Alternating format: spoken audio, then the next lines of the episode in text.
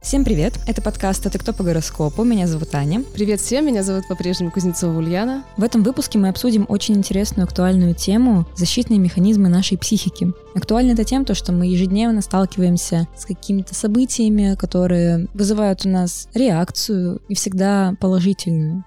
Защитные механизмы же охраняют человека от захлестывающей его тревоги, напряженности и предотвращают дезорганизацию поведения и помогают сохранить целостность личности. Это процесс, который помогает нам минимизировать отрицательные переживания. Эти механизмы нужны для того, чтобы человек мог в стрессовых ситуациях уберечь себя от боли, от стыда, и тем самым, обманывая себя, нам становится легче.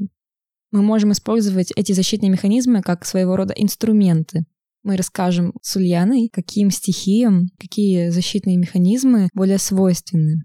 Но как инструменты, которые защищают нас, это возможно использовать только если мы отдаем себе в этом отчет. С другой стороны, они могут нанести нам вред, потому что они, как правило, искажают действительность и заставляют нас закрывать глаза на свои проблемы. Это может привести к не очень хорошим последствиям от просто безэмоциональности, потому что мы закрываемся от нового опыта, так и сложности, которые прорастают из недовольства жизнью до депрессии и психосоматических заболеваний. В этом выпуске мы рассказали подробно о том, как обнаружить эти психологические защиты, рассказали примеры, как они срабатывают. Если вы узнали много где себя и поняли то, что вы подменяете свою жизнь, свои впечатления этими механизмами защиты, то нужно задуматься и понять причину, какой опыт настолько сильно травмировал, что действуем уже не мы, а наши защитные механизмы. В этом случае, безусловно, нужно поговорить с психотерапевтом, разобраться с этим и научиться подчинять себе эти механизмы защиты и использовать их только тогда, когда действительно нам нужно себя уберечь и о себе позаботиться.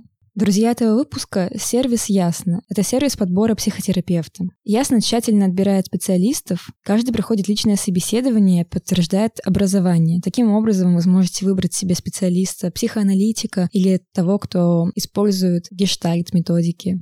С нашим промокодом «Гороскоп» HOROSCOPE вы получите 20% скидку на первый сеанс при регистрации и сможете обсудить со специалистом, почему выходит так, что защитные механизмы подменяют ваши действительные реакции на происходящую действительность. Заботьтесь о себе, живите полноценно и радостно и подчиняйте хитрости нашей психики себе. У нас в гостях Саша.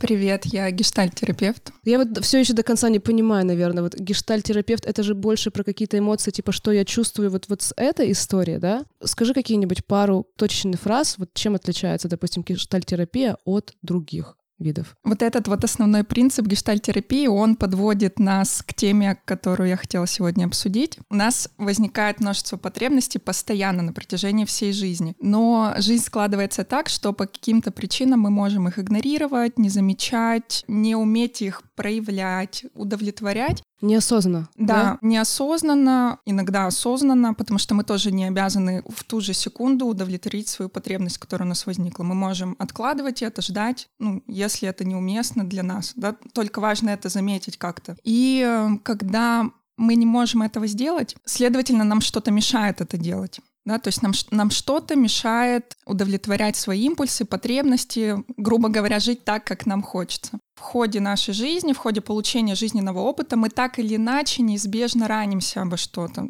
От этого никуда не деться. И когда с нами происходит какой-то травматичный опыт, наша психика вынуждена придумать какой-то способ отреагировать на ситуацию. Как я понимаю травматизацию, травматизация — это не что иное, как получение опыта, который я не могу переживать. В смысле, зубами. Я не могу это сживать, проглотить не могу, я не могу переварить, это ассимилировать, да? Переварить, сделать это частью своей жизни я не способен. Я замираю. Я в шоке, что это со мной произошло, я вообще ничего не понял. Вот что такое травматичный опыт. Угу. Звучит уже не так жутковато, правда? Да. Чем можно было бы об этом подумать. Ну, давайте тогда поговорим сейчас про механизмы защиты психики. Mm-hmm. Что это вообще такое для начала? Механизм защиты — это такой очень интересный процесс, который обуславливает возможность прервать контактирование с тем, с чем нестерпимо, больно. Угу. Я не могу по какой-то причине. Это не обязательно нестерпимая боль. Это просто я не могу. Я сейчас не готов к этому. Что-то странное. Я либо не умею. Тоже можно не уметь контактировать. И, по сути, это такая особенность поведения, которая мешает человеку осознавать свои потребности и импульсы. Я прерываю контакт между собой и окружающим миром или между собой и собой, какими-то разными частями себя. И из-за этого я могу пропускать что-то о себе. Из-за этого я могу не контактировать с чем-то внутри себя. Гештальт-терапия выделяет 5 основных механизмов защиты: конфлюенция, интеракция, проекция, ретрофлексия и дефлексия. Но мы это, конечно, объясним простыми словами. Естественно, мы поговорим обо всех них. И хочется начать с такого механизма защиты, как конфлюенция. В переводе на русский это означает слияние. Когда, Ульяна, у тебя есть сын, и когда он был очень-очень маленький, я думаю, ты помнишь вот этот момент слияния с этим грудным маленьким человечком, и вы как одно целое. Да. Это, так скажем, самое естественное проявление слияния. Также естественным проявлением будет возможность находиться в команде. Вот мы сейчас с вами, например, в каком-то слиянии находимся, потому что мы договорились, мы сюда пришли, у нас какая-то общая цель, мы ведем разговор, и в целом концептуально мы в каком-то слиянии сейчас находимся. Но сложность механизмов защиты заключается в том, что когда один из них становится, например, доминантным, постоянным и мешающим органичному существованию меня, то мы можем говорить о том, что данный механизм защиты является неполезным. Когда у меня патологическая склонность к слиянию, мне свойственно не проявляться как-то агрессивно. Мне свойственно «да-да, как вы хотите». Вместо «я» и «ты». По-весовски, я бы сказала. Я тоже об этом подумала. То есть там ты, например, хочешь чай, ты хочешь кофе, и я не могу ни с кем из вас слиться, и мне, например, это будет доставлять какой-то дискомфорт. Если бы вы хотели кофе, а я хочу чай, скажу: кофе — классный напиток, будем пить. Но это очень-очень такой примитивный пример. Но это интересно, интересно. А потом, получается, вот смотри, когда ты идешь на поводу, скажем так, этих внешних факторов, внешних людей, да, с кем ты сливаешься неосознанно. Что происходит потом? Что-то же откладывается, типа, я что-то не сделал, да, то есть вот потребность в «я» проявляет потом будет или нет? Кто я такой? Чего я на самом деле хочу? То есть точку. Потребности свои забываются. Да, то есть мне очень трудно отделить «я» собственное в этом «я» и потребности, и мнения, и импульсы разные, все что угодно про меня. Но для того, чтобы мне как отдельное выделяться, да, не сливаться, это же нужно прилагать усилия к этому, и только потом я смогу проявиться. А если у меня тенденция к слиянию постоянному, то я за любой кипиш. Вот какие все мы тут хорошенькие. А я? А это вот, мне кажется, основа созависимых взаимоотношений. Это правда. В созависимых отношениях действительно можно увидеть тенденцию к слиянию обоих партнеров, например, когда «я без тебя умру», как будто бы «без себя умру». Солнце у мужчин в 7 доме, это если нас слушают, да, как бы такая аудитория, имеет такой потенциал. Что вот, я просто знаю конкретный пример, я с ним сталкивалась. Это когда, или вообще, просто, в принципе, у человека солнце в 7 доме. Типа настолько настрой, а чего хочешь ты? Ты сейчас хочешь сюда пойти, давай пойдем туда. Как ты хочешь? Скажи мне, как ты хочешь. И потом вот на терапии прорабатывается вопрос, типа, тебе надо растождествиться с этим человеком, чтобы понять, кто ты. Человек, который склонен к слиянию, он постоянно нуждается в принятии, одобрении со стороны других людей. И, наверное, еще конкретно вот какого-то человека, с которым есть эти взаимоотношения созависимые. Очень трудно выдерживать разницу между нами, если я хочу сливаться с тобой или с тобой. Например, у тебя какая-то позиция насчет какого-то феномена в мире, и мне очень болезненно выдерживать тот факт, что «а у меня может быть другая». Или если я настолько интенсивно с тобой сливаюсь, то мне может казаться, что у меня точно такая же, как у тебя. А тогда, получается, слияние — защитный механизм. От чего такой защитный механизм к слиянию защищает непосредственно? То есть что заставляет человека настолько забывать о себе, поддакивать другим людям? От чего это его защищает? Это его защищает от обнаружения этого возбуждения. Чтобы появиться, Я Саша, я буду кофе сегодня. Угу. Это какой-то импульс, это определенное возбуждение, которое мне нужно приложить усилия, чтобы сделать это. Я понимаю, что сейчас это странновато может звучать, потому что это уже происходит очень интуитивно в вашей жизни. Но на самом деле есть много людей, которым это трудно сделать, потому что это определенный акт агрессии. Да? Это я огонь, Саша. Огонь. Если мало огня в карте, то вот такая штука. У меня 0 огня в карте, и я вообще понимаю, о чем речь, потому что это правда сложно. Да, и это защищает от возможных конфликтов, от возможных каких-то стычек, столкновений. А я не хочу, чтобы ты пила кофе. Как? А потом надо же что-то отвечать, как-то проявляться, и опять нужна энергия на это. Это самое страшное. В маршрутке, допустим, сказать: «Остановите». Типа, видела такой ТикТок, что произойдет, если ты все-таки скажешь, и как в своих страшных снах, и скажут, типа, нет, иди нахуй, я не буду останавливать маршрутку для тебя, сиди молча. Как будто ты этого боишься, но это же не так. Блин, как интересно. Если прям очень простыми словами, страшно, что придется за себя постоять. Страшно, что кто-то нападет. Это форма защиты от предполагаемого нападения. Да, когда я... Ну ладно, поеду, да, конечно. А я как раз мне на следующий надо было. Да ничего, погода хорошая. Прогуляюсь, это правда. Страшно, что нападут, страшно, что разрушат, что я буду под угрозой, поэтому мне необходимо сливаться. Это еще, знаешь, страх внимания, наверное, да, общественного? Ну то есть все же как бы на тебя взор сейчас обратят, раз ты проявился, и потом оценивать будут. Это вот опять же я вот к весам, да, немножечко. Я не уверена, что можно бояться в чистом виде внимания. Под вниманием что-то всегда лежит. Да, то это есть я так... Какого-то конкретного внимания бояться. Неодобрения там и так далее, да?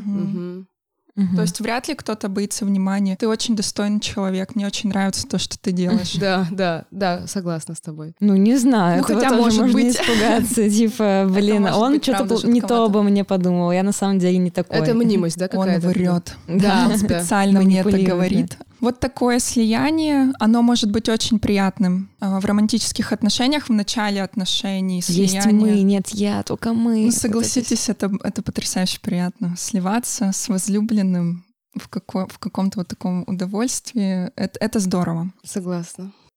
Так что слияние — это неплохо и нехорошо, просто важно... Вот это относится ко всем механизмам защиты, прерывания контакта. Важно смотреть, а не мешает ли мне это. Следующий механизм защиты, который мы можем с вами обсудить, называется интроекция. Интроекция — это такой процесс, при котором мы можем принимать внутрь себя что-то внешнее, при этом не допускать это что-то до критики. Крошки со стола рукой стирать нельзя, замуж не выйдешь. Женщины должны быть худенькими и там еще какими-то, возможно.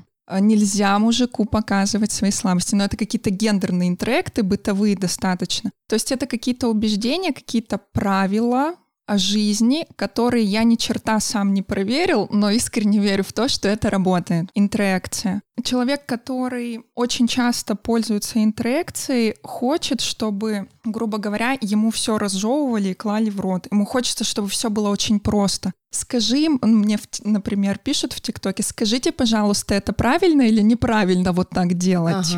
Скажите мне кто-нибудь, как мне нужно быть. Мне бабушка так говорила, вот потом кто-то еще мне говорил, а мой психолог мне сказал. Я, конечно, сейчас это говорю только про именно интроекцию, да, когда у меня есть очень-очень много правил жизненных, и, по сути, это ограничивает меня от получения нового опыта. Это когда очень много земли в карте, крупная такая структурность, ну то есть это такая плотность определенная и логичность. Правила, Козерог, мне кажется, Козерог, Тельцы, вот они к этому очень склонны, что типа давай мы сейчас это вот разберем с точки зрения рациональности какой-то. Как надо. Да, как надо делать, и будем придерживаться этого как надо. То есть это защищает от какого-то опыта нового, будто бы верно. Человек не хочет думать и боится узнать что-то новое, что противоречит этим вот вещам. Да, но при этом это опора. Согласись, очень фундаментальная крепкая опора, потому что есть очень много качественных проявлений интроекции, например, законопослушность, правила, идентичность, дорожного поведения, что-то вот. Так нужно делать, я там законопослушный. Слушай, я поняла, что меня такие люди бесят. Меня прям, простите, конечно, у меня был случай, ну, сейчас просто так немножечко такую паузу. У меня ребенку 6 лет и 11 месяцев, ну, то есть почти 7 лет. Угу. Без кресла можно ездить с 7. Я вызываю, я вызываю без кресла и говорю то, что ему 7 лет. И однажды приезжает, значит, таксист и говорит, сколько ребенку лет?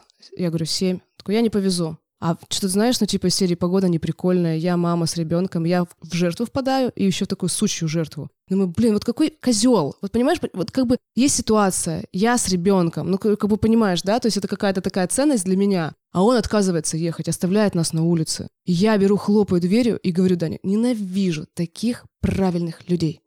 Понимаешь, да? Ну, то есть вот прям вот, ну, типа, есть же здравый смысл. Какой-то есть здравый смысл. Да, есть правила. 7 лет. Правила дорожного движения надо соблюдать. Ну, типа, как это говорится? Ну, чтобы наши слушатели не подумали, то, что мы там что-то там пропагандируем. Мы не призываем вас к несоблюдению. Да, мы не призываем. Это просто вот моя жизнь. С интроекцией люди, с ярко выраженной, меня начинают колошматить. Но ведь не просто так я на это реагирую, согласись. Есть ведь, значит, у меня какая-то история, почему я так реагирую? Ну, может быть, вот, допустим, Аня, ты бы сказала бы, да, окей, ну, к примеру. Не знаю, конечно, с ребенком, я думаю, меня бы тоже бомбануло, если тем более плохая погода. Да, такие люди иногда раздражают в конкретных ситуациях, но я выбираю таких партнеров. Именно, потому что у меня... Надежные. У меня 7-й дом в Тельце, Марс в Деве, и, типа, я всегда с занудами встречаюсь. Ну, да как с ними безопасно, как хорошо, можно слиться. Вот, да, безопасно с ними стопудово, потому что вот Земля — это такая основа основ. Ну и как бы надо уметь разбавлять их. Я обычно, да ладно, расслабься, что ты. Но я знаю то, что он все равно надежный. Но да, я расслабляю таких людей. Воздух может расслабить, потому что воздух легко переключается. Вот, да. Если делать отсылку к психоаналитической традиции, то можно было сказать о том, что это свойственно параноидальной личности. Да. Идея, все четенько, правила. Но это тоже потенциал к перфекционизму, да, к такому больному, болезненному. Выходят за 5 минут до того, как нужно выйти раньше. Ну, то есть пораньше он и так вышел бы, а он еще на 5 минут раньше. Перепроверять, все ли он закрыл по 100 раз. Да, тоже такая, есть типа, билайка. Да. Да, есть такая, мне недавно фраза пришла в голову: если вы хотите, чтобы ваш бизнес развивался, процветал, наймите побольше параноиков, потому что они будут структуру держать, исполнять. Да-да-да, это как, знаешь, как пчелы, которые вот рабочие пчелки есть, постоянно жужжать и вот создавать вот эту вот какую-то рабочую атмосферу. То есть это из-за тревожности, вот то, что мы сказали, да, из-за страха, ошибки, что все пойдет, мир рушится, если не следовать установленным этим нормам и правилам. И они не принимают чего-то нового, да? Интроект это? Да. Страшно новый опыт получать. Угу. Как я могу получать новый опыт, если он неизвестный для меня? Угу. Пугает неизвестность. Страх нового. Угу. Угу. Вообще это очень естественное пугание. Страшно прыгнуть, страшно нырнуть. Когда мы говорим о том, чтобы получать новый жизненный опыт, это всегда риск. Вообще это, на самом деле, мне очень нравится слово «риск» как описание того, что можно в жизни новый опыт получать. Потому что это не будет так, что «ну вот все безопасно, вот вам пристегнитесь». И парашют, никакого парашюта. Все, полетели, и вот хоть раз попробуй стряхнуть рукой крошки со стола и посмотрим, выйдешь ты замуж или нет. Ну то есть это постоянно вот эта проверка. Я могу проверять реальность и формировать ее таким образом, каким мне хочется. А интроектирование — это своего рода какие-то... Это какая-то библиотека, свод правил. Вот так вот нужно жить. Сухо немножечко, да? Материться нельзя. Почему? Я не знаю, почему. То есть нет смелости, нет спонтанности. Да, да. А следовательно, чувствительность очень снижается, когда... Я не могу контактировать со своими импульсами и потребностями. Я же удовольствия не получаю. Да, я не рискую, и мне не больно, но и нехорошо. Потому что я не позволяю себе это. Просто медиум состояние не рискует и не получает ни хорошего опыта, ни плохого. Да, такие типа наггетсы. В целом можно покушать, но не очень вкусно. Ну, вот это вот земные. Ну, если вот подытожить, то это, конечно, тех, у кого ярко выражено. Либо луна в Козероге, допустим. Луна в Козероге, Солнце в Деве. Такие очень аккуратные, очень правильные и очень такие системные люди. Но они нужны. Они, черт возьми, нужны этому миру. Да вообще все нужны, конечно, я понимаю это, но вот как бы бывает такая. То есть это вот свойственно, да, человеку, но пока ему это не мешает, смысла с этим разбираться нету. То есть как со всеми этими защитными механизмами. Это ведь не диагнозы, это просто склонность. Это абсолютно не диагнозы. Более того, гештальт-направление вообще не любят. Вот диагнозы, типизацию какую-то. Конечно, это не патология, это не диагноз, просто...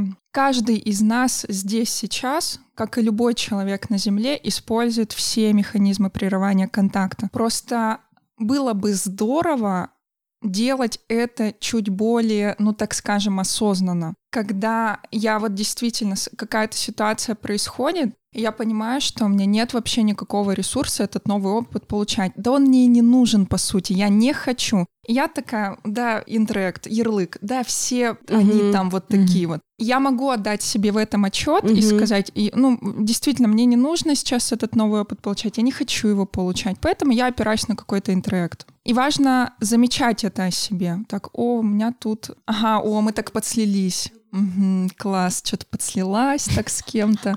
Например, приятно так. Ну да, да. Или что-то мне не очень хорошо, подслилась так. Тошнит, если честно, не могу, я хочу разливаться. Да, очень важно это чекать, замечать. И по возможности не опираться на какой-то только один способ прерывания контакта, потому что это может породить вот это отсутствие замечания потребности, которая у меня возникает.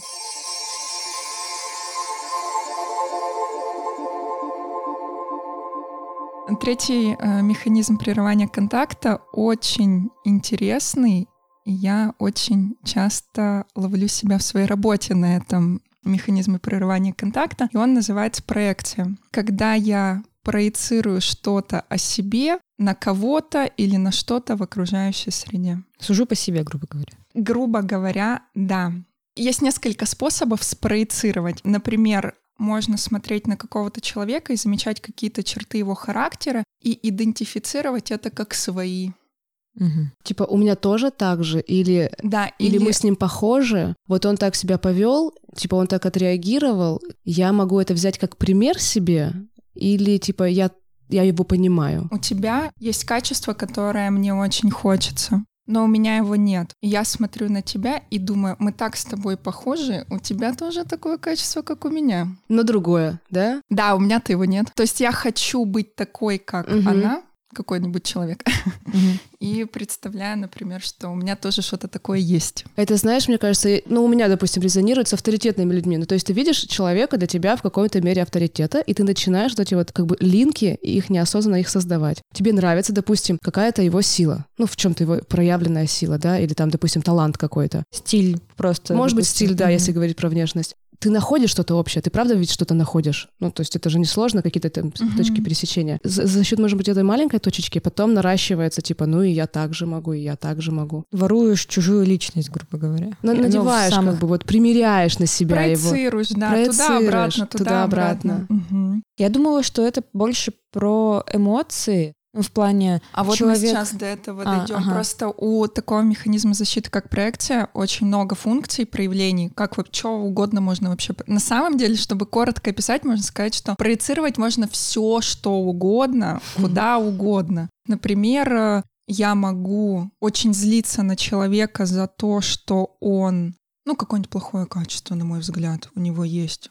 Он злой и жадный. Я думаю, фу, ты какой-то мерзкий, ты такой злой и жадный, а на самом деле бессознательно я чувствую себя злобищу, и жадность тоже это чувствую. Это типа как зеркала. Да? Просто мне легче вытеснять эти качества на другого человека.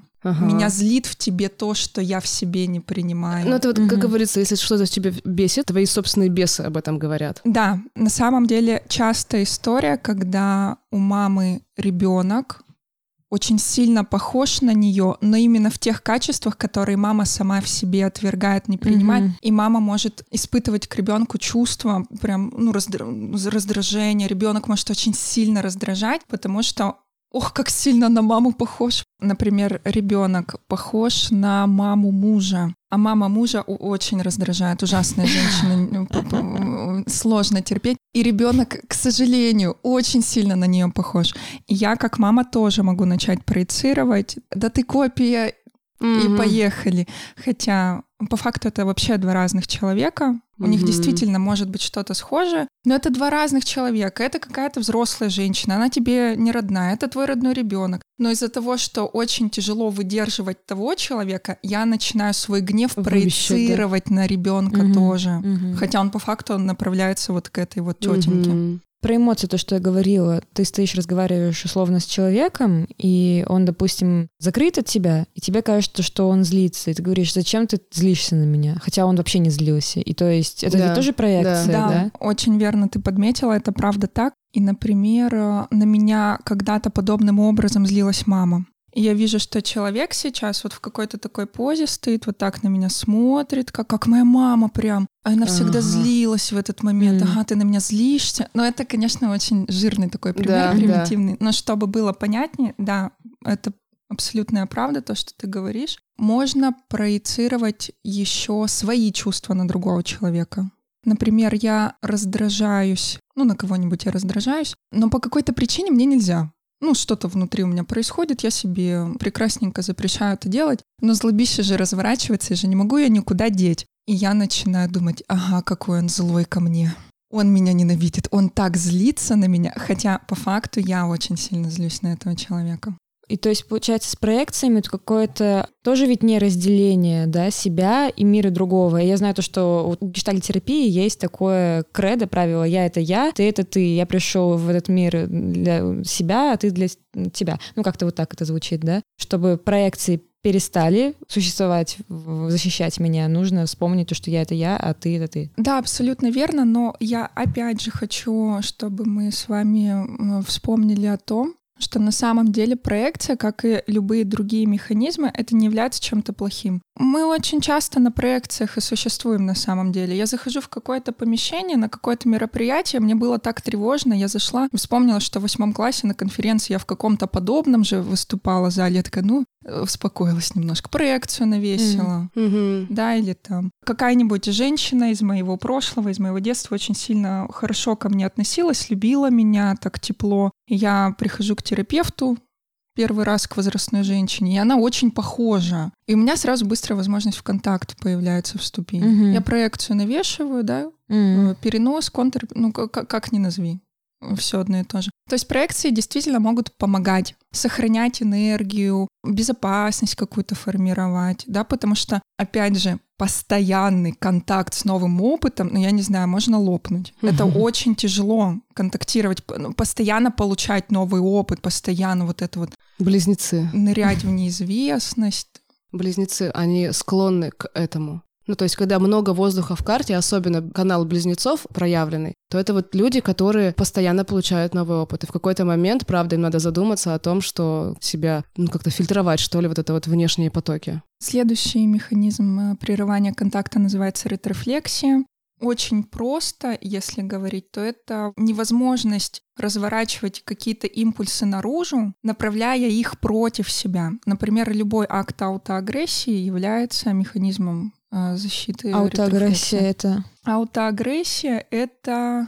Примеров очень много. Это очень широкий феномен. Например, вот я сижу, там себе что-то ковыряю. Разговариваю в этот момент с тобой. И вот так вот делаю. А, например, наш разговор, он для меня носит какой-то очень напряженный момент. Я, например, испытываю раздражение, но я не могу его выразить. То есть на себя агрессию направляет человек. На себя. Это физически, да? Не обязательно быть... физически, это может быть и, так скажем, ментально, да. А как ментально это бы проявилось? Ментально? Думаешь про себя, какая я плохая, грубо говоря, да? На самом деле я замечаю очень часто, что действительно достаточное количество людей склонны именно к ретрофлексии. Я еду в метро, и мужик наступил мне на ногу. И вместо того, чтобы сказать «ты обалдел», давай-ка, может быть, встанешь уже с моей ноги, Я стою и думаю, ну это я, наверное, плохо ногу поставила. Я Ему, наверное, так тяжело, неудобно. Вот я дурочка какая, неправильно встала, бедного мужчину тут еще напрягла. Тут еще что-то от слияния, мне кажется, еще есть.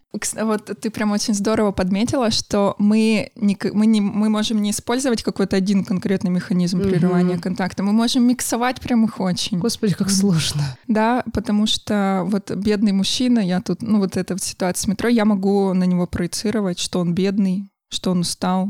Я откуда знаю вообще, какую это кто? И вместо того, чтобы очень просто развернуть свой агрессивный импульс, сказать «уйдите, пожалуйста», или там как-то грубо сказать, я начинаю посыпать себе голову пеплом и ругаться на себя. Вот ретрофлексия, она именно завязана на том, что я не могу свою злобищу развернуть наружу. Но все тут вот. А злость имеет такое свойство, когда импульс злости происходит внутри меня, он не может испариться, он не может высохнуть, куда-то деться, я его не могу выдохнуть с кислородом. Его нужно куда-то использовать. И единственный способ прожить злость, если я не могу ее выпустить на улицу, это развернуть на себя. И сама виновата. Заслужила. Это вот, это знаешь, как бы вот и люди, которые склонны к каким-то там эзотерическим, скажем так, историям, типа «кармишечка развернулась». Все по карме. Ну, то есть, классно подметила. Вот есть люди, у каждого же все равно свои загоны, там вот религиозные люди, у них там свои, пунктики. И вот у эзотериков они так это разворачивают. Ну, типа, блин. То есть такое активное стыжение, винение себя. Но это может ведь сначала идти от простого «я сама виновата» до тотальной какой-то ненависти к себе, селф-харма, то, что вот я такой ужасный, если это слишком много в себе копить и никак не выражать свою злобу наружу. Да, самоубийство — это наивысшая форма ретрофлексии, потому что вместо того, чтобы убить того, кто причинил мне столько страданий, я принимаю решение убить себя. Божечки. Твоя мысль, она прям такая вглубь. А как использовать этот механизм защиты удачно? Во благо. То есть если предыдущие три мы нормально какие-то примеры привели, как это можно? Как переживание, наверное, нет? Как эмпатия, нет? Самодисциплина, адаптация к социальным нормам, правилам, проявлениям, соблюдение каких-то этических принципов. Мораль, да, какая-то? Мораль, да. Что я не могу там наорать на человека в публичном месте, потому что так вот нельзя, я лучше при себе оставлю эти эмоции и пойду дальше, вот, грубо говоря. Ну, то есть, например, абсолютно здоровым желанием может являться врезать кому-нибудь по морде. Кого не посещали эти идеи? Я думаю, что достаточно многих людей. Но я не буду этого делать. Я придержу это, я удержу, потому что я... Ну, потому что насилие. А это вот люди, у которых преобладает и даже префицит вот водной стихии в карте. Когда вот они вот прям, вот знаешь, утопают вот это вот какое-то... Пиздострадание это называю, если честно. Ну, то есть, типа, я не смог, не могу... Ну, вот это вот, понимаешь, то, что вот... Но при этом они очень чувствительные. Ну, то есть они это все считывают, то, что они даже чувствуют, как человеку, вот он сейчас встал на ногу, и ему как сейчас удобно, может быть, в этот момент. Чувствовать по переписке, что сейчас чувствует тот человек, с которым переписываешься. Ну, хотя даже не рядом. Да, мне рыба рассказывала одна, что так всегда чувствует.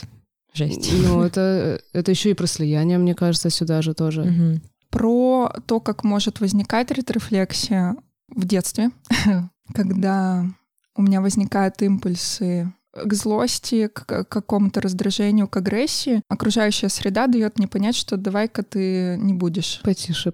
Да. Злиться плохо. А еще и может и придавит сверху, и вот так вот молоточком с гвоздиком забьет. Отсылка к чувствительности очень высокой. Люди, которые могли переживать опыт такого очень агрессивного со стороны людей отношения к себе, как правило, у них может наблюдаться очень высокая чувствительность. Так, а что-то ты как-то дышишь уже не так. Ага, тут точку ты поставил. Так что ты злишься на меня? То есть их жизненный опыт побудил их к выработке вот этого навыка, такой ультрачувствительности. Я буду контролировать все твои импульсы, потому что чуть что ты же можешь на меня.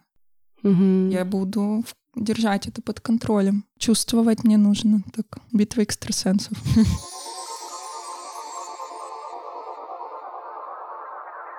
У нас последний называется дефлексия. Дефлексия — это своего рода уклонение от прямого контакта с чем бы то ни было. Смех, в моменты, когда смех неуместен, разговоры о погоде, тогда, когда мы говорим о чем-то очень тяжелом и так далее. Это своего рода сброс напряжения. То есть напряжения очень-очень много, я его не выдерживаю. Про реакцию на какие-то события тоже это может быть на самом деле механизм дефлексии. Вот мне кажется, вот это вот ближе ко мне. Я сидела, примеряла, и вот мне кажется, я нашла. Что вроде бы я типа... Знаешь, у меня вот сегодня с утра я хотела поплакать. Ну, то есть я понимала то, что есть там накопленные слезы, но они не идут. Просто я уже думаю, да что же сделать-то? Хатика, что ли, посмотреть? Ну нужно, чтобы вот вышло. Я прям чувствую там дофига. Но не выходит. Я проговариваю, я все обсуждаю. Ну, то есть все, что я чувствую, я все выношу. Твердость. Напряжение. Да, напряжение. При этом оно как бы вроде бы рассасывается. Но такое ощущение, то, что оно по всему телу рассасывается, но оно есть. Понимаешь? То есть оно не выходит, оно просто распределяется равномерненько. И ты такая, типа, ну, норм. Вроде норм. Может так существовать? Можешь. То есть этот механизм, он нужен для того, чтобы оставаться на плаву, может быть? Да, ну, чтобы, типа, быть в норме. Для меня это важно, быть в норме. Чтобы с ума не сойти от боли-то. Да. Сильно больно, я не готова сейчас к этому. Люди, которые дефлексируют, патологически так, можно с ними рядом себя чувствовать достаточно странно. Вот такая классическая дефлексия, когда сброс постоянно происходит энергии через смех, там поговорим о чем-то странном, другом. Отвлекаешься как будто бы, да? Да, давай-ка не будем об этом. И рядом с такими людьми лично я могу чувствовать себя как будто... Обманутой? Нет, не обманутой. На поверхности на какой-то? Да, не глубина, то есть он не идет в глубину. И ты такой сидишь, между вами миллион километров, да вы вроде рядом сидите, что-то встретиться никак не можете, встретиться как? Ментально. Ты как? А я как? И вроде время вместе провели, что ничего не понял. Блин, как интересно. Пытаюсь сейчас это как-то астрологически, да, как бы нанести. То есть мы прошлись по 4, это 5. И 4 очень-очень громкие были. Земля была, воздух был, огонь, вода. Это все было громко. А здесь хитренько. Честно, хитренько. Я даже не могу точно сказать, какой, допустим, вот по стихиям, если говорить про стихийность. Что это? Хихоньки-хахоньки так могут себя вести воздушные. Это когда есть огонь точно в карте, когда есть смелость взять, поменять тему, то есть это же должна быть энергия, правда, на какое-то действие. Это, опять же таки, это воздуха в карте хватает, это должна быть все равно какая-то, идейность, да, определенная. Хватает, может быть, это, знаешь, это дефицит воды в карте, может быть, такое говорить. Потому что в глубину неохота идти, неохота погружаться, то есть ты осознанно отодвигаешь эти вот переживания. Вот может быть такое. Но при этом земли тоже хватает, потому что человек как бы вот...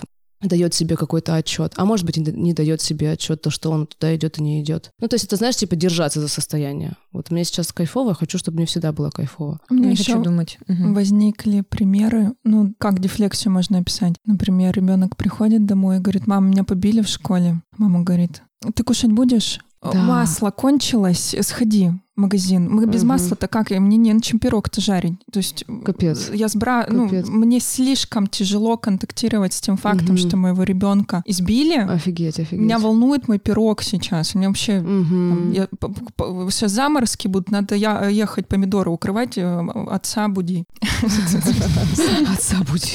Отец, меня в школе побили, но надо помидоры накрывать. Да. Или, например, человек рассказывает о каком-то тяжелом жизненном опыте, но рассказывает это в стиле стендап, а ты сидишь, и тебе вроде смешно, но ты такой, какой капец. Пиздец, что вообще происходит?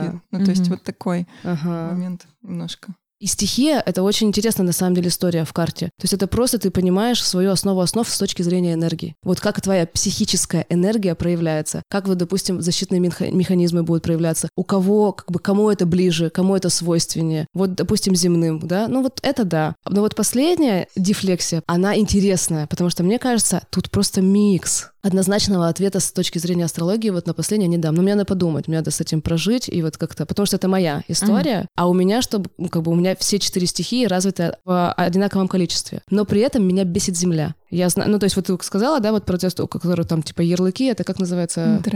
Интроекты. Они меня бесят, то есть они меня это задевают. То есть значит, что-то с моей стихией, как бы земной, что-то там не так. Ее немного, ее немало, но это вот битая земная луна. вот в моем случае. И также может быть у людей, если говорить, ну, допустим, то, что вот сейчас послушали, да, слушатели, и где у них, ну, как бы дзынь сработал, вот этот вот, надо посмотреть на Луну, в каком она знаке, и просто определить, к какой стихии относится, как бы не конкретно знак, а просто стихия, чтобы вот посмотреть, типа, как вот я на это реагирую, как я закрываюсь, не закрываюсь, и вот почему. Но самую важную вещь, мы уже несколько раз проговорили, это уметь использовать все эти механизмы как инструменты реагирования, чтобы не перенасытиться опытом. И это, в принципе, рабочая схема. Главное это делать умеренно, рефлексирующе и не перебарщивать, чтобы потом не застрять в защите и уметь выбираться. Да, я думаю, что очень важно иметь возможность множество способов творческого приспособления к окружающей среде,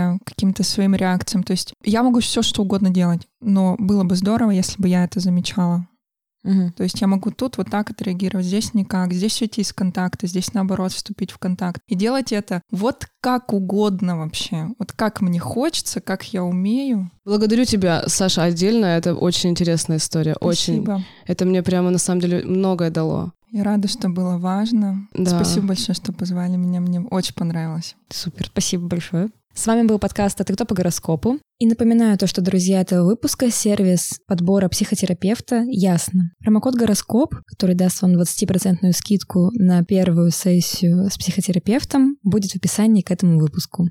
Слушайте нас на всех платформах, на Apple Podcast, на Яндекс.Музыке, на Castbox. С вами были Аня. С вами была Ульяна. Всем пока-пока. Пока-пока.